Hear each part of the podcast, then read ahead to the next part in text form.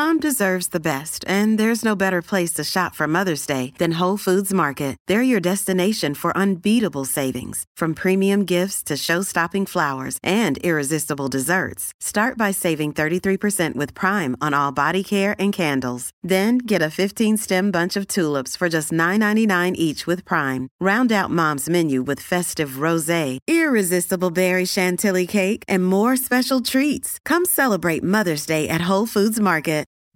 This is the John Oakley Show podcast.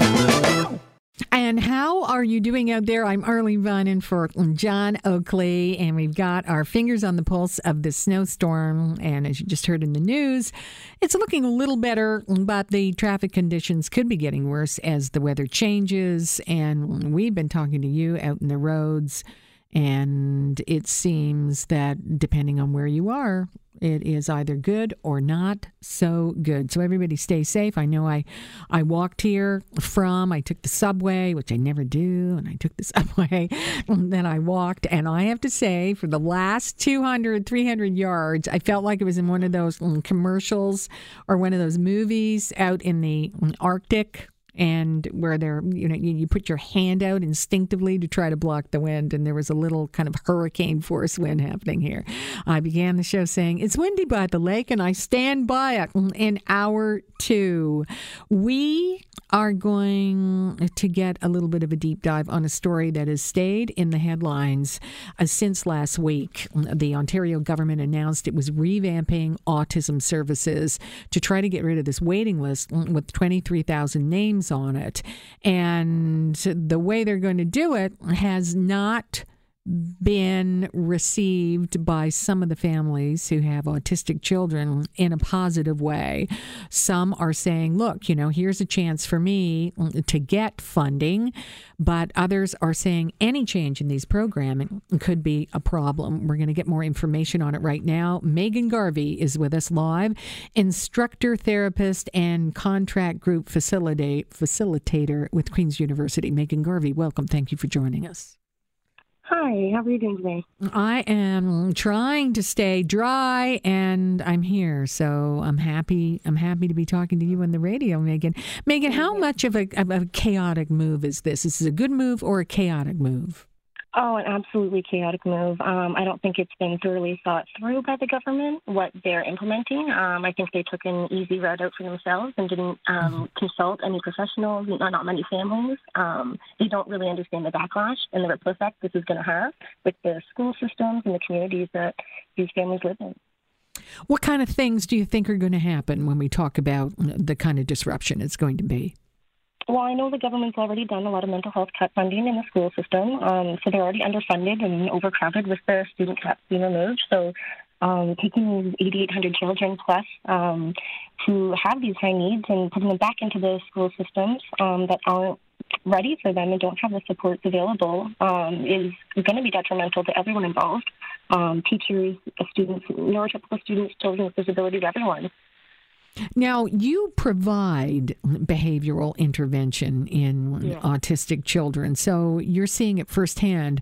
What you're doing now, how much does it help?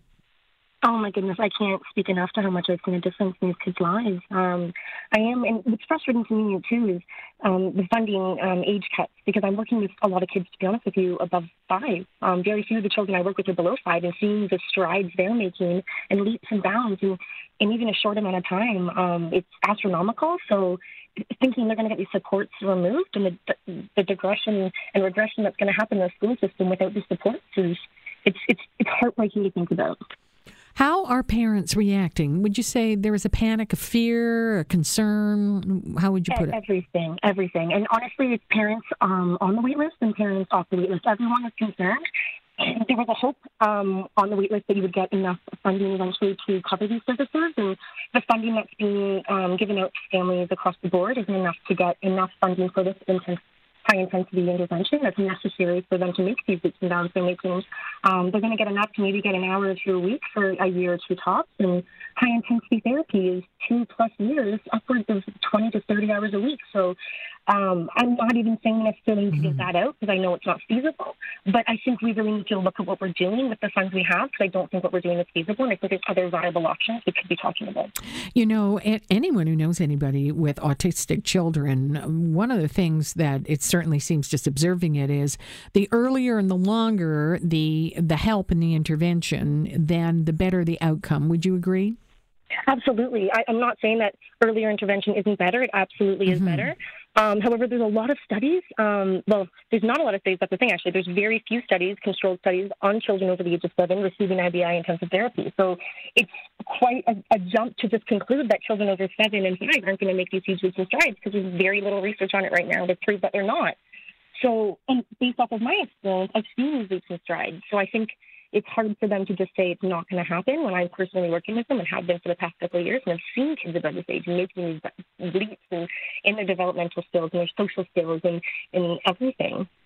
You know, as you talk about all, all the all that movement, and, and if it's not there, it's going to be thrown into other areas. Is it? Is it, Megan? I mean, if these people are falling through the cracks, then they're not going to be able to function in a school system or other things.